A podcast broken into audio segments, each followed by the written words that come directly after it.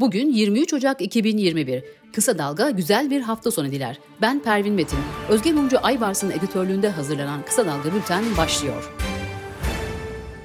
İlk haber ekonomiden. Merkez Bankası'nın faiz kararları iktidar yanlısı bazı gazetecilerin eleştirilerine neden oldu. Sabah gazetesinden Okan Müderrisoğlu'nun yazısının ardından aynı gazetede yazan Dilek Güngör yine Ağbal'ı hedef aldı. Güngör yazısında Merkez Bankası'nın faizleri sabit tutma kararına ilişkin olarak Merkez Bankası epeyce bir süre faiz indirimini unutun dedi. Galiba kaş yaparken biraz göz çıkardık yorumunu yaptı. T24 yazarı Barış Soydan ise bana kalırsa Naci Ağbal'ın kredisi bitti. O şimdi Merkez Bankası'nda bir yalnız insan. Göreve geldikten sonra Merkez Bankası yönetiminde bir kişiyi bile değiştiremedi. Berat Albayrak döneminde atanan yöneticilerle yola devam ediyor diye yazdı. MHP Elbistan Belediye Meclis Üyesi Hulusi Binboğa, Gelecek Partisi sözcüsü Serkan Özcan'ı tehdit etti. Binboğa, bunun da sırtı kaşınıyor herhalde dediği paylaşımını daha sonra sildi.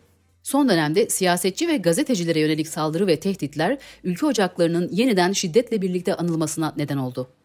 Doçevel'le Türkçe, ülkücü şiddet yeniden mi başlıyor sorusunun yanıtını uzmanlara sordu. Akademisyen Fatih Yaşlı, ülkücüler şu an tarihsel bir misyonu yerine getiriyor ve AKP-MHP bloğuna tehdit unsuru olarak gördüğü grupları, partileri, yapıları düşman kategorisine yerleştiriyor. Bu kavgada MHP tehdit unsuru olarak gördüklerini şiddet kullanarak devre dışı bırakmaya çalışıyor dedi.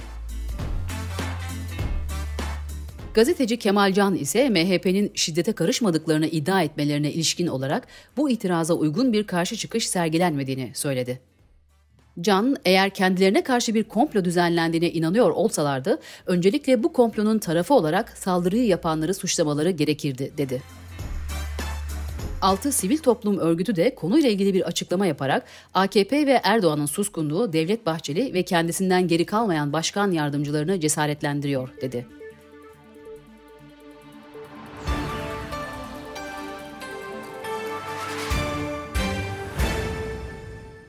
Gezi davasında bozma, Çarşı davası ile birleşebilir. İstanbul Bölge İdare Mahkemesi 3. Ceza Dairesi, Gezi davasında Osman Kavala ve 8 sanık hakkında verilen beraat kararını bozdu. Daire bozma kararında mahkemenin delilleri değerlendirmeden beraat verdiğini ileri sürdü.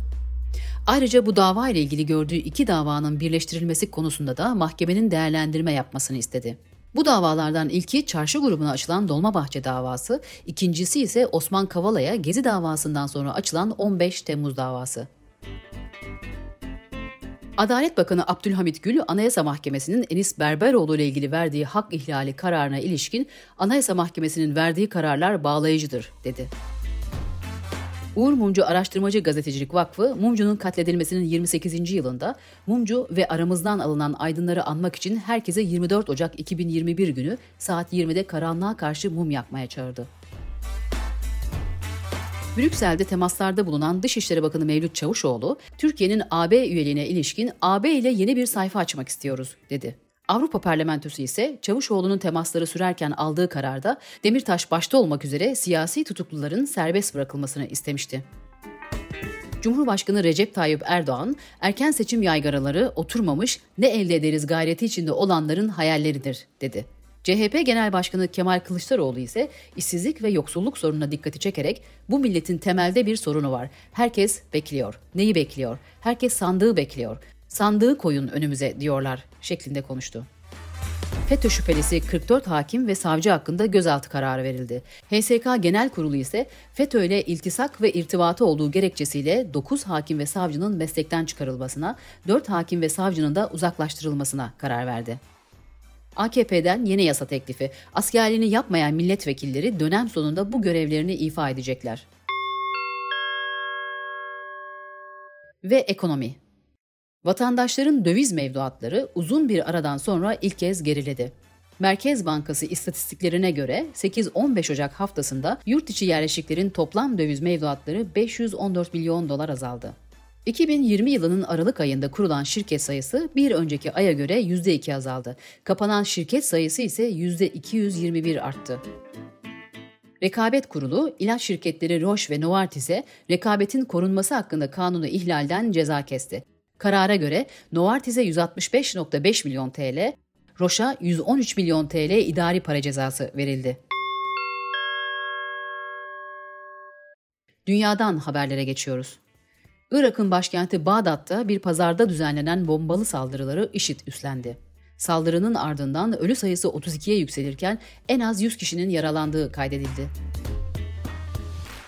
Fransa'da Türkiye bağlantılı iki Müslüman kuruluş, Cumhurbaşkanı Macron'un talep ettiği Fransa İslamı beyannamesini imzalamadı. Fransa'da Müslüman federasyonların çatı kuruluşu Fransa İslam Konseyi bu tavra tek taraflı olduğu ve Fransa'daki Müslümanlar arasında ayrılık yaratacağı gerekçesiyle tepki gösterdi. Yeni ABD Başkanı Joe Biden, Trump'ın izlerini silmeye devam ediyor. Beyaz Saray sözcüsü Jen Psaki, Başkan Joe Biden'ın Rusya'ya süresi Şubat'ta dolacak olan yeni stratejik silahları azaltma anlaşmasını 5 yıl daha uzatma teklifinde bulunmayı planladığını teyit etti. Muhalif Rus siyasetçi Alexei Navalny ve ekibi tarafından yayımlanan Rusya Devlet Başkanı Vladimir Putin'in yasa dışı kaynaklarla Karadeniz kıyısında kendisine lüks bir saray yaptırdığını öne süren video 24 saat içinde 20 milyondan fazla izlendi. Covid-19 nedeniyle dün 149 kişi daha hayatını kaybetti. Hasta sayısı 734, iyileşen hasta sayısı 6.018 olarak açıklandı. Toplam can kaybı 24.789'a yükseldi. AB yeni seyahat kısıtlamaları getirmeye hazırlanıyor. Turizmciler ise çalışanlarımızı biz aşılayalım dedi. Önerilerini Sağlık Bakanlığı'na sundular. Ve son olarak teyit köşesi. Baktım sana kızgın değilim, kırgın değilim, dargın değilim. Kısacası artık ben sana hiçbir şey değilim. Sosyal medyada sıkça paylaşılan ve Hazar Amani'nin koluna dövme yaptırmasıyla gündeme gelen bu dizelerin Cemal Süreyya'ya ait olduğu iddia edildi. Oysa dizeler Cemal Süreyya'ya değil, Mehmet Ercan isimli bir Twitter kullanıcısına ait. Ercan bu sözü 2012 yılında Twitter'da paylaşmış. Gözünüz kulağınız bizde olsun. Kısa Dalga Medya.